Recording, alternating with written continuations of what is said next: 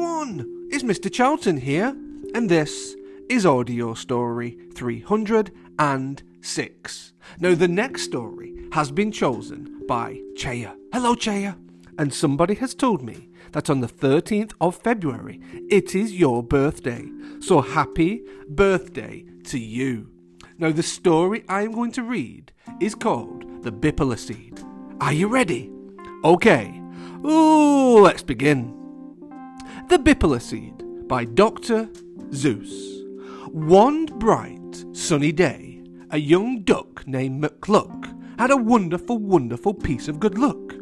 He was walking along when he spied on the ground a marvellous thing that is quite seldom found. Twas a silver, silver, silver box, and it looked mighty old, and on top of the box it was written in gold. Who finds this rare box will be lucky indeed, for inside this box is the Bippolo seed. Plant it and wish, and then come up with three. Whatever you wish for, whatever it be, will sprout and grow out of the Bippolo tree. Oh, well, thought the duck. Well, now, what do you know? I just have to wish, and my wishes will grow. Now, what will I wish for? What do I need? Don't need very much, only food for my seed. So I wish, said the duck as he opened his beak, I wish for some duck food, enough for a week. Then he dug a quick hole, but before he could stop, the seed in the ground, a loud voice shouted, Stop! The duck looked around and he saw a big cat. Now, why, asked the cat, did you wish for just that? One week's worth of duck food? Pooh, that's not enough. Why, I'd wish for a five hundred pounds of the stuff. Oh, but gosh, said the duck with the Bippolo seed. Five hundred pound is much more than I need. But that's just the point, said the cat. For you see, when you grow all that food on the Bippolo tree, you can go into business in business with me. We'll sell all the food, you'll be rich, laughed the kitty. Why, you'll be the richest young duck in this city. Mmm, said the duck, and he wrinkled his brow.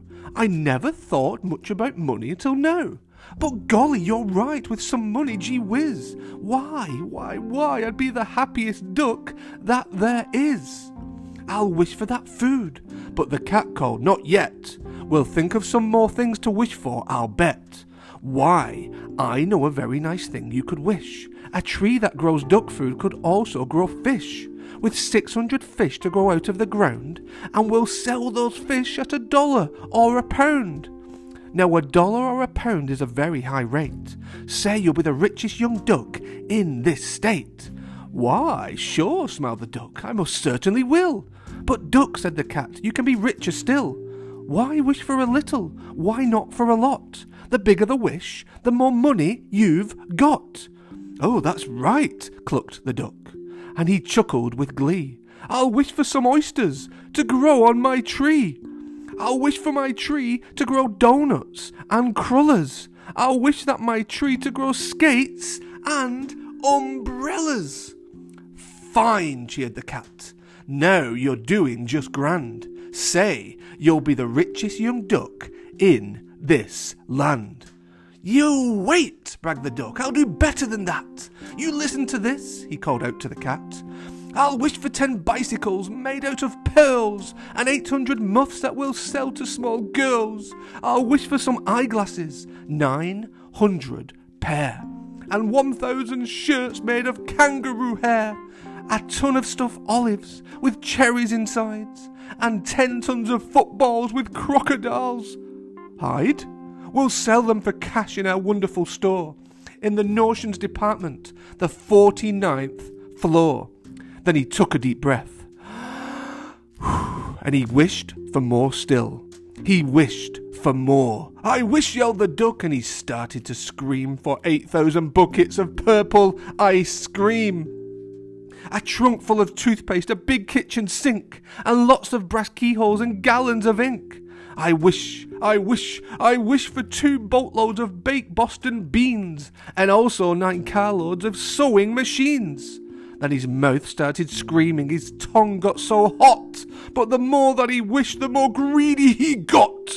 I wish, shrieked the duck, for a million silk towels and three million cages for very big owls. And 45,202 hamburger buns and a bottle of glue, and 4 million satin lined red rubber boots, and 5 million banjos and 6 million flutes, oranges, apples, and all kinds of fruits, and 9 billion hopalong Cassidy suits.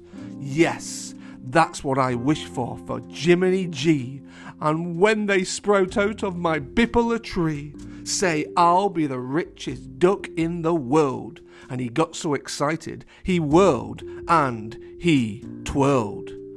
And that duck got so dizzy and crazy with greed that he waved both his arms and the Bippolo seed slipped out his fist and flew high in the sky, and it landed kaplunk in a river nearby. Then it sank in the river and drifted away, and that cat and that duck all the rest of that day, dived deep in that river, but never did see a trace of the seed of the Bippolo tree, and the chances are good that this greedy pair never will find such a wonderful steed again ever.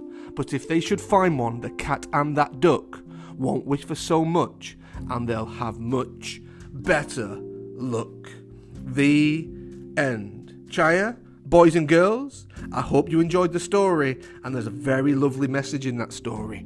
Don't be greedy because the cat and the duck became very, very greedy. We should all be happy what we have in our lives. I will see you all again very, very soon on Mr. Charlton's audio stories. Three, two, one, bye, bye, bye.